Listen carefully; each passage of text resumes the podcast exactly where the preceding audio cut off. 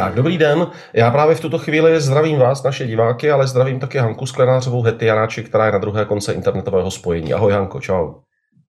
Ahoj Petře a ahoj všichni diváci. Prosím tě, eh, ty jsi už eh, řadu let eh, umístěná, ubytovaná, situovaná, nevím jak to říct, prostě žiješ na Sri Lance. Už kolik let, prosím tě? Od roku 2002 a na Sri Lanku dolétávám již od roku 1997, kdy jsme s rodinou začali a bydleli na Maledivách. Sri Lanku máš moc ráda, spolu jsme se tam i několikrát potkali a teď se začíná o Sri Lance mluvit čím dál častěji a čím dál víc, už i v médiích, bohužel ve velmi smutných souvislostech. Eh, já mám Sri Lanku strašně rád, o tobě vím samozřejmě, že ji máš taky moc ráda, proč jinak bys tam asi taky bydlela eh, i se svými dětmi, i se svým manželem. Eh, takže prosím tě, pojďme zkusit vnést alespoň trošičku orientaci do toho, co se na Sri Lance děje. Kdy jsi zaznamenala, že začíná nějaký problém? Eh, tak vlastně první eh, silné signály eh, byly někde kolem listopadu loňského roku a potom ještě silnější signály zač- začaly po vlastně novém roce od ledna, kdy to začalo být poměrně dost závažné.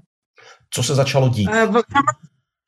Začalo se dít, že vlastně s ohledem na to, že začaly docházet finance ve formě zahraniční měny, a začaly eh, být silné výpadky elektriky, eh, začal docházet, začaly docházet pohonné hmoty. Situace se začala velmi hrotit však až od března a od dubna, kdy ta situace opravdu velmi vygraduovala. Co se stalo? Jako... V podstatě, abych teda mluvila kontinuálně, tak eh, jasně. Takže celá situace vlastně začala kontinuálně Eh, asi bychom měli eh, vlastně vysvětlit trošku toho, jak ke všemu došlo. Sri Lanka je země, která vlastně má po celou dobu stále nějaké menší či větší problémy. Eh, začalo to tím, že byla na Sri Lance občanská válka mezi Singálci a tamilskými tygry. A potom vlastně sledovala tsunami, což byla přírodní katastrofa, Potom se systém vlastně začal znova vyhrocovat, kdy uh, vlastně kulminoval uh, tamilsko-singálský problém. Uh, potom následuje se situace trochu uklidnila, nicméně vždycky nějaké menší či větší etnické problémy byly. Potom došlo vlastně v roce 2019 k teroristickým útokům, kdy opět vlastně země začala procházet velmi těžkým obdobím a to vše vlastně eh, vyvrcholilo pandemii COVID, což bylo vlastně velmi těžké období, kdy opět začala země vlastně velmi silně ekonomicky trpět a eh, to přišlo vlastně v nedostatek. Eh, potom asi by se měla zmínit i určitá míra korupce. Nevíme, do jaké míry je podložená či nepodložená. A vlastně to vše se začalo ekonomicky velmi podepisovat eh, na zemi.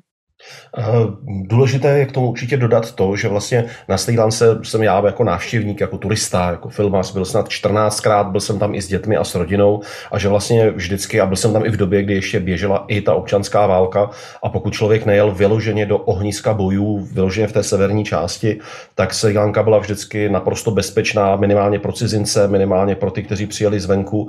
A vlastně já jsem tam nikdy nezažil žádný pocit ohrožení ani sebe, ani mé rodiny, když jsme tam potom byli všichni po pohromadě. A to, co uh, výdám v televizi nebo v agenturních záběrech teď samozřejmě taky neilustruje celou zemi.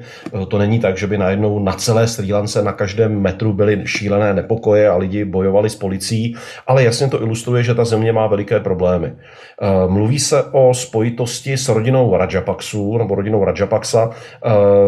Když bychom se mohli pobavit, pro mě je velmi cený tvůj pohled jako úplně normálního člověka, který prostě žije na tom ostrově a kouká na to nějakým způsobem, čte to v novinách, vodí děti do školy, chodí na nákup a teď se ho jako to dění těch jako velkých dějin začne dotýkat v tom úplně obyčejném každodenním životě. Tak eh, pokud správně usuzuji já, ale to je optika z Evropy, tak eh, rodina Rajapaksu hraje významnou roli v tom, že se jim podařilo vlastně ukončit tu dlouholetou občanskou válku a že i když to ukončení má hromadu jako diskutabilních prvků, takže vlastně oni přivedli zemi k tomu, aby ta válka konečně skončila. Je to jenom můj evropský pohled, nebo takhle nějak si o nich dříve povídali i normálně běžní synálci? Určitě a v každém případě jim také vyjádřili vlastně velikou důvěru a velikou podporu. Přestože na jednu stranu se to může jevit, že rodina a klan Rajapakšu byli úplně všude, tak je nutné si uvědomit, že vlastně byli zvoleni řádním eh, balotem, řádním hlasováním. Eh, nicméně opravdu oni eh, válku ukončili, oni pomohli zemi k velkému rozvoji, umožnili vlastně rozvoj infrastruktury, školství, zdravotnictví, i v armádě přinesli systém a to se jim určitě nedá odepsat z dobré stránky. Otázka je, jestli vlastně to, co se děje teďka, je otázka toho, co si lidé myslí a věří v to, že došlo k velké korupci, nebo je to i otázka kombinace uh, špatných rozhodnutí, nebo je, jestli je to i otázka toho, že neměli řadu jiných voleb, ale rozhodně bude pravda někde uprostřed uh, jako běžný občan. Já jsem četl eh, v různých novinách, co jsem dohledal prostě jakékoliv zdroje, že se tam potkává několik, několik faktorů, které tedy dovedly, ať to pojmenujeme, Sri Lanku a její hospodářství před eh, velmi nebezpečný krach. Ta země je v podstatě v bankrotu, v tuto chvíli je odkázaná na finanční pomoc a akutně potřebuje hotovost, akutně potřebuje eh, zajistit vůbec dodávky elementárních materiálů, paliva, léků a podobně, aby se ten stát úplně celý nesesypal zmiňoval. E, jako příčiny, co jsem dohledal, tak byly jednak právě korupce spojená s klanem Rajapakšů a s tím hlavním Rajapakšou v čele státu. E, jako druhé téma jsem slyšel samozřejmě covid a tím přerušený e, turismus, který Sri Lanka nezbytně potřebuje, tím zastavený tok zahraniční měny a peněz, které tam utráceli turisté.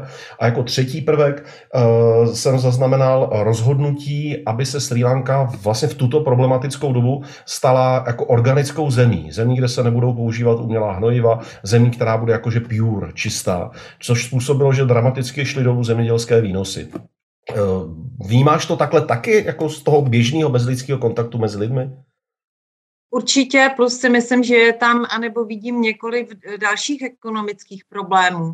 Eh, samozřejmě tím, eh, že vzniklo v zemědělství veliká neúroda, organická, um, organické zemědělství, tam zůstává otázkou, jestli opravdu se rozhodli dobrovolně, že půjdou organicky, nebo jestli byli donuceni k tomu a jenom lidem nebyla řeknuta plná pravda. Nemáme na to, aby jsme nakoupili pesticidy a hnojiva, což už se vlastně před nějakou dobou vědělo a rozhodovalo se o tom, kam jsou peníze v zahraniční měna důležitější dát jestli je to pro nákup eh, léků, pohoných hmot, či do toho zemědělství, ale zemědělství vždy bylo jedna z velmi důležitých eh, segmentů pro eh, ekonomii Sri Lanky, takže tam je to s já bych se zeptal, takže by je přinutili okolnosti. Přinutilo by je to, že by už neměli peníze a až neměli by peníze na nákup těch pesticidů. Není to tak, že by je někdo přinutil zvenku, to je, abych se tohoto dotkl. To si myslím osobně ne, já si myslím eh, a všechny vlastně um, takové ty, jak by se řeklo, leading eh, zdroje vedou k tomu, že spíš opravdu došlo k naprosto tvrdému, k naprosto tvrdé realitě rozhodování. Zda budou mít lidi um, benzín a elektriku v elektrárnách a základní um, medicínu, aby mohli přežívat anebo eh, zda budou mít pesticidy a zda budou mít hnojivo. Nikdo patrně nepočítal s tím, že eh, pokud nebude hnojivo a pesticidy, že jim klesne úroda ještě v kombinaci eh, s obrovským suchem jenom na 50% ve srovnání s minulými lety a že dojde k tomu, že vlastně toto povede až téměř k hladomoru. Takže tvůj pohled, nebo pohled při setkávání se s místními lidmi je takový, že tedy Rajapakšové asi jeli v nějaké korupci, jakože to se tak mezi lidmi vnímá, že asi jo. Na druhou stranu, že covid se velmi dramaticky podepsal na tom, že prostě ubývalo peněz zvenku, které Sri Lanka potřebuje a e, dalším produktem toho covidového období tedy bylo to omezení nákupu umělých hnojiv, ať už to bylo nějakým e, možná bohumilým rozhodnutím učinit Sri Lanku organickou, anebo jednoduše výsledkem, eh, pohybem reakcí z nouze, které se jenom dalo tady to pěkné, líbivé jméno. Chápu to dobře. Já bych možná ještě eh, k tomuto řekla, že tam bylo spousta dalších faktorů, Povídej. které tu zemi přivedly tam, kam jsou. Baví, bavíme se tady o velmi líbivé výkladní skříni Sri Lanky, což je cestovní ruch. Samozřejmě eh, to je eh, veliký a těžký moment a úpadek, nicméně eh, to nebylo, nebyl zdroj číslo jedna. Sri Lanka vždycky bojovala s něčím, proč ten cestovní ruch byl znemožněn a Sri Lanka vždycky teda měla jiné zdroje.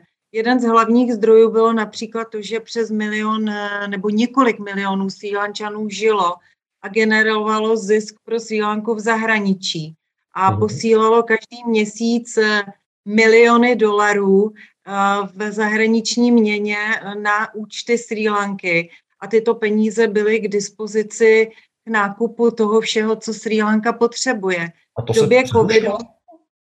Promiň, já jsem mě přerušil. Jsem se chtěl zeptat, jestli ten tok těch peněz zvenku se přerušil, ale ty k tomu směřuješ sama. Ano, se přerušilo, protože vlastně v době covidu v roce 2020 nejenom Sri Lanka, ale spousta zemí museli vlastně uh, dát přednost a řešit uh, problém zdravotní a vůbec existenční svým občanům. Tudíž vlastně i v střední východ, kde většina Sri Lančanů pracovalo, byli nuceni Sri, Lank, Sri Lančany poslat domů, repatriovat. Mhm, a z toho mhm. zaprvé vznikly obrovské náklady pro Sri Lanku, která musela začít eh, vysílat na své náklady letadla a expatriovat eh, koordinovaně lidí domů. Doma je uzavírat eh, v hotelích nebo na vojenských bázích na karanténu 14 dní a to také někdo teda musel financovat. A hlavně tímto se vlastně přerušil ten tok těch tisíců dolarů na každou rodinu měsíčně, která měla minimálně jednoho člena rodiny v nějaké eh, té zemi a zasílali jim eh, peníze domů. Takže to byl vlastně dvojnásobný hit eh, pro Sri Lanku, že jednak je stála velké peníze expatriace nebo repatriace těchto lidí domů, plus vlastně jim zvyskly zdroje každoměsíčního příjmu milionů dolarů, které vlastně se hromadily na bankovních účtech zemí a byly k dispozici. To, že potom samozřejmě ty rodiny měnily na sílanské rupie a už žili svůj život eh, za místní měnu, to je věc druhá, ale ty peníze byly vlastně k dispozici pro zemi, pro běžný chod a nákup toho všeho, co bylo potřeba pro tu zemi. A potom vlastně první, co bylo, tak Sri Lanka zakázala dovozy. Dovozy samozřejmě toho neesenciálního, ať to byly třeba automobily nebo něco, co země nepotřebuje, ale vlastně i toho esenciálního, a to jsme tady u toho, u těch hnojiv nebo u pesticidů, nebo spousta věcí, které byly potřeba pro výrobu něčeho, co Sri Lanka v té zemi vyráběla a co jim generovalo uh, export a vlastně tímto všem Eh, se zamezil export a začalo prostě spousta komplikací pro tu zemi. Proč, Tím se proč? snížilo například to, že uh, mohl, uh, museli snížit svoji výrobu textilní továrny. Sri Lanka je velmi známá po spousta let, že produkovala velmi kvalitní práci a šila například pro světové značky nebo pro jiné věci, pro jiné komodity. Dále vlastně se bavíme o dal... Ano, ty jsi se chtěl zeptat, tak se vrátíme. Já jsem se chtěl zeptat, proč, proč se zakázal ten dovoz? Čím to zdůvodňovali? Protože e, dovoz znamená to, že vlastně e, opět se musí platit zahraniční tvrdou měnou.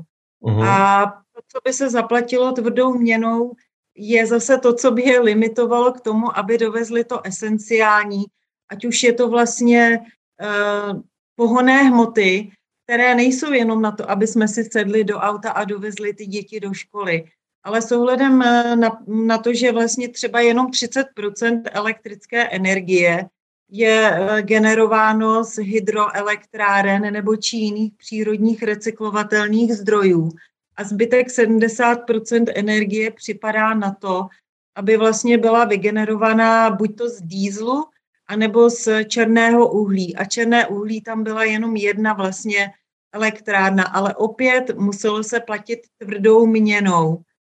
A tím, že vlastně docházelo k, nedo- k problému, začaly výpadky elektriniky, eh, výpadky k možnosti produkovat cokoliv.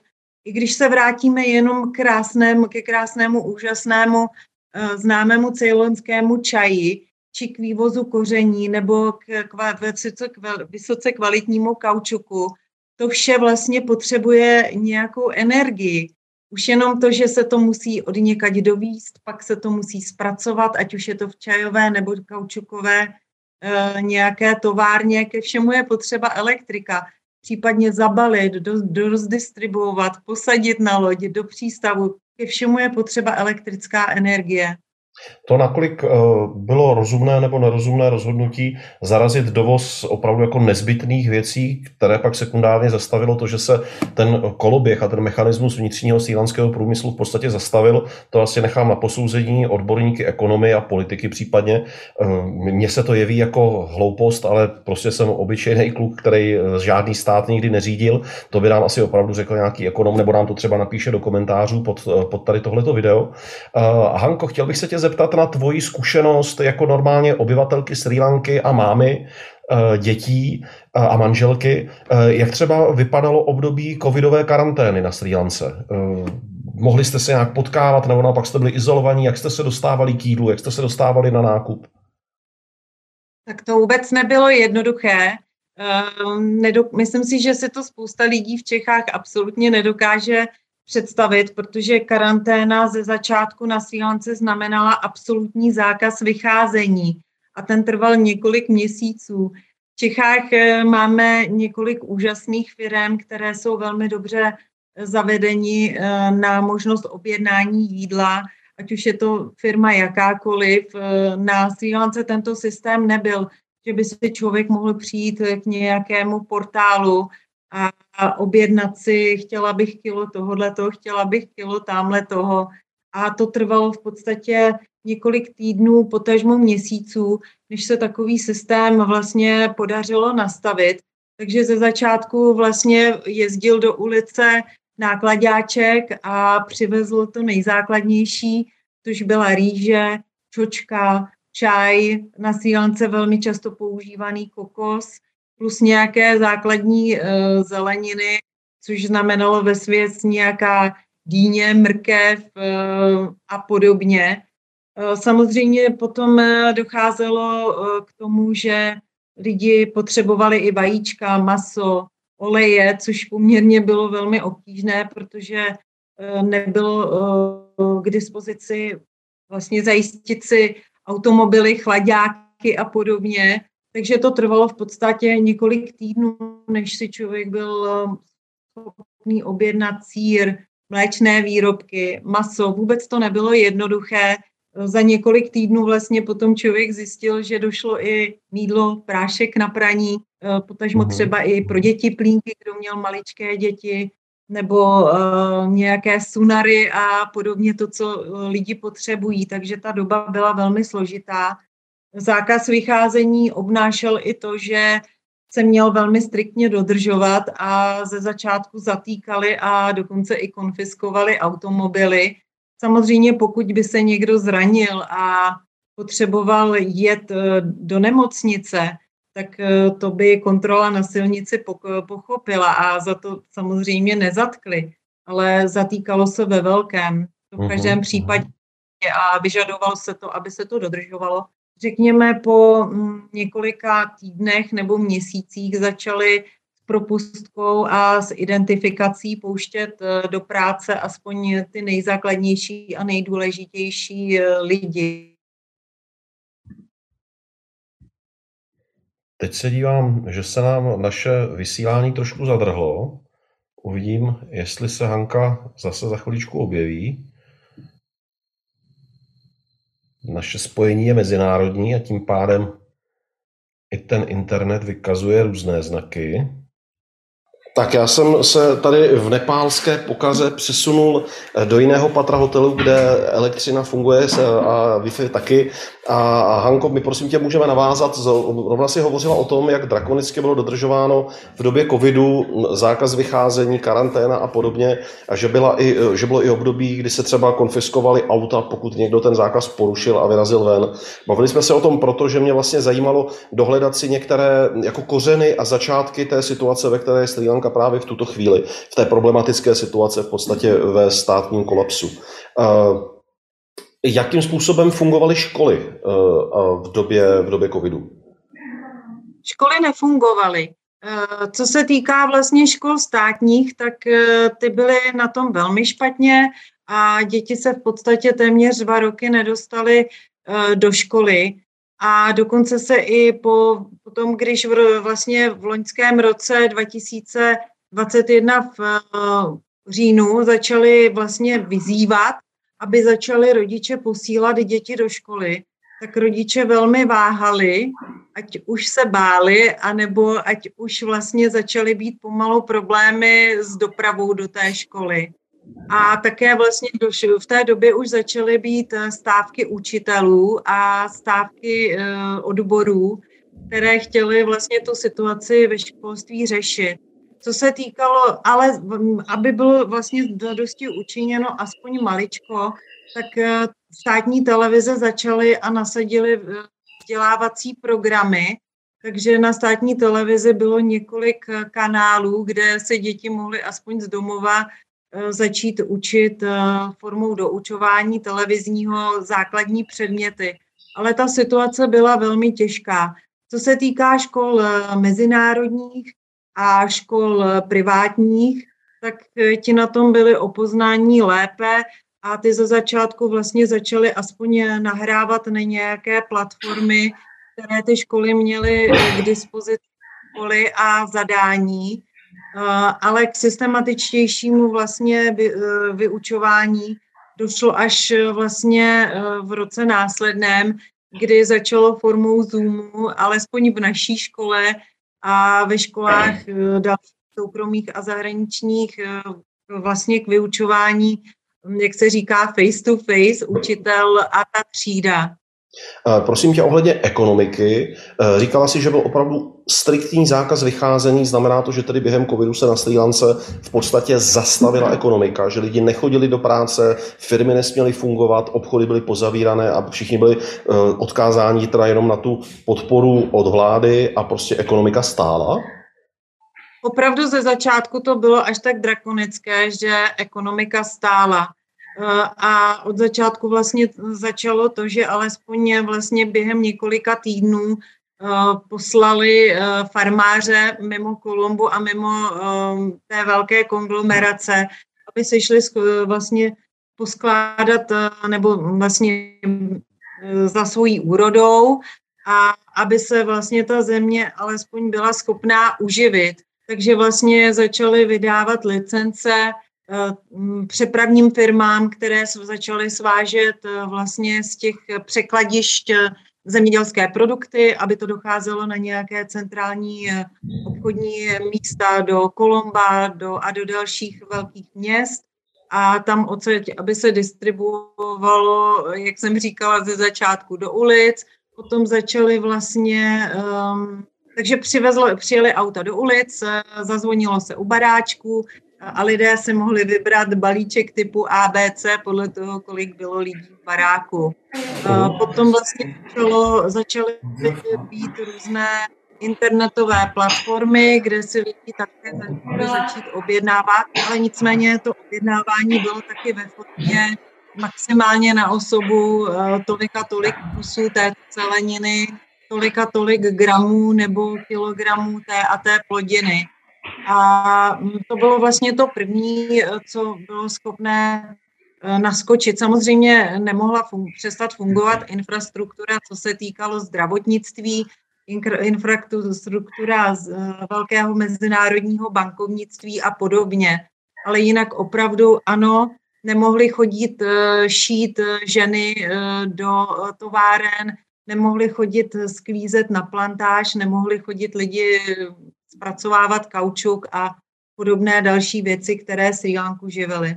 Tam se na to takhle proto, že mně vlastně přijde, že je důležité uvědomit si, že tím, že skončily karantény a nastoupilo očkování, tak ten problém toho covidu není za námi. A naopak to domino, eh, ten dominový efekt těch jednotlivých eh, karantén, zákazů, omezení po celém světě se dává do pohybu a ještě se nezastavil. A že to asi důvodně lze právě spojovat i s tou obtížnou situací, která teďka je na Sri Lance. Hanko, kdybych se tě zeptal zase na tvůj subjektivní pohled, tvoji zkušenost, jak se ta situace, řekla si, od loňského listopadu začala zhoršovat z hlediska chodu země. Eh, vypadalo to tak, že já nevím, eh, vezla si děti do školy a najednou ti řekli, eh, ne, dnes nám se děti nedávejte, protože to nejsou peníze. Nebo na benzinkách najednou nebylo co nabrat z té, z té hadice. Nebo lidi přestali jezdit autama, byli zlí na ty, kteří auta měli. Jak vlastně vůbec vzniká jednak ten problém a jednak pak to napětí mezi lidmi? Tak já bych se ještě vrátila o krok zpátky k tomu očkování. Vlastně ve světě se nejprve saturovala Evropa a Amerika a na země typu Sri Lanka a jiných zemí se ze začátku vlastně vůbec v tom dělení nedostalo. Mhm, Proto vlastně došlo i ke spoždění k toho problému a k možnosti, jak vlastně začít ulevovat lidem. Samozřejmě tady bylo takové to lepší období, kdy to vypadalo, že ta uh, vlastně epidemická situace trošičku polevuje a jakmile se vlastně ta situace opticky zdála, že polevuje, tak se ta země zase dala do pohybu a situace se vlastně začala tím pádem okamžitě zhoršovat. Nicméně k otázce, jak to teda bylo a když už vlastně otevřeli školy, ano, dostávali jsme takové zprávy, že vlastně buď to si máme pro děti přijet dříve, případně je ani do školy nepo, neposílejte, protože začaly v té země zemi velké demonstrace a e, tím pádem e, vlastně buď to teda mohlo dojít k tomu, že škola neměla elektriku, nebo že se tam lidé nedostali.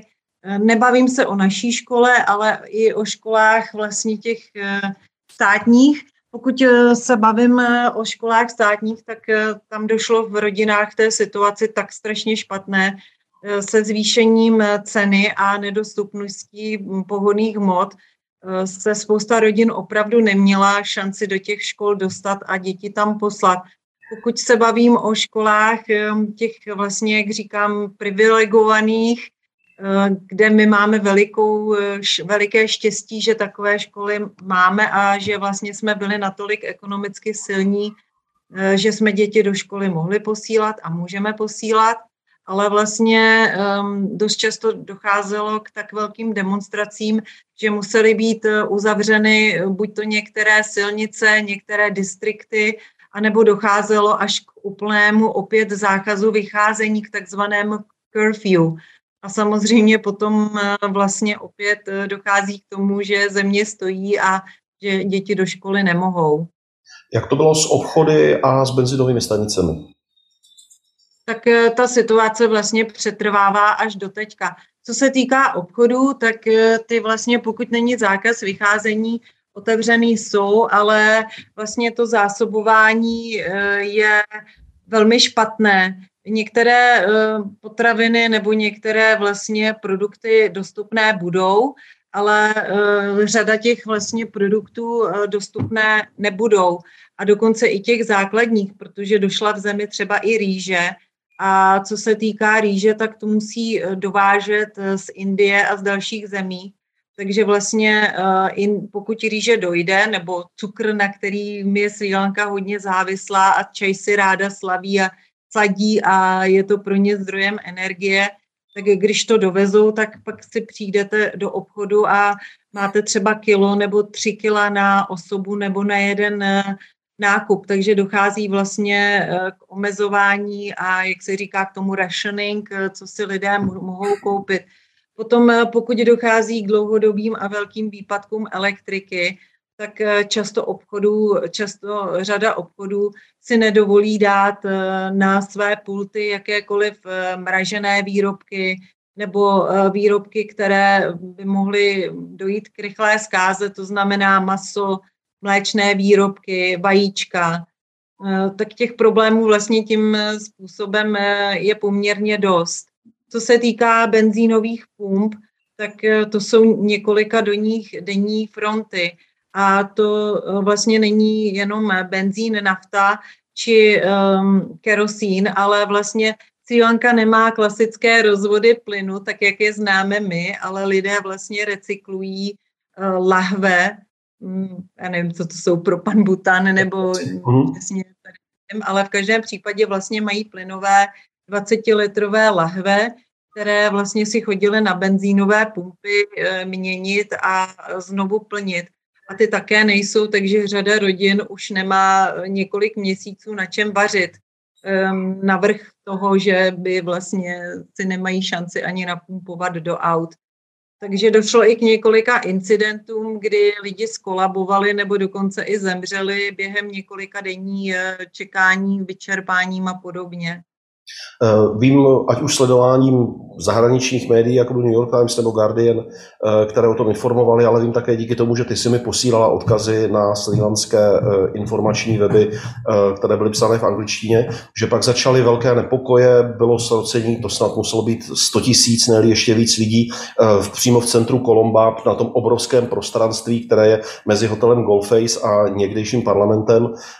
Vím potom, že také došlo k tomu, že tehdy ještě prezident Mahendra Rajapaksa řekl, nebo vydal rozkaz, nebo schválil rozkaz, že policie a armáda smí použít ostré střelby za účelem udržení aspoň nějakého veřejného pořádku.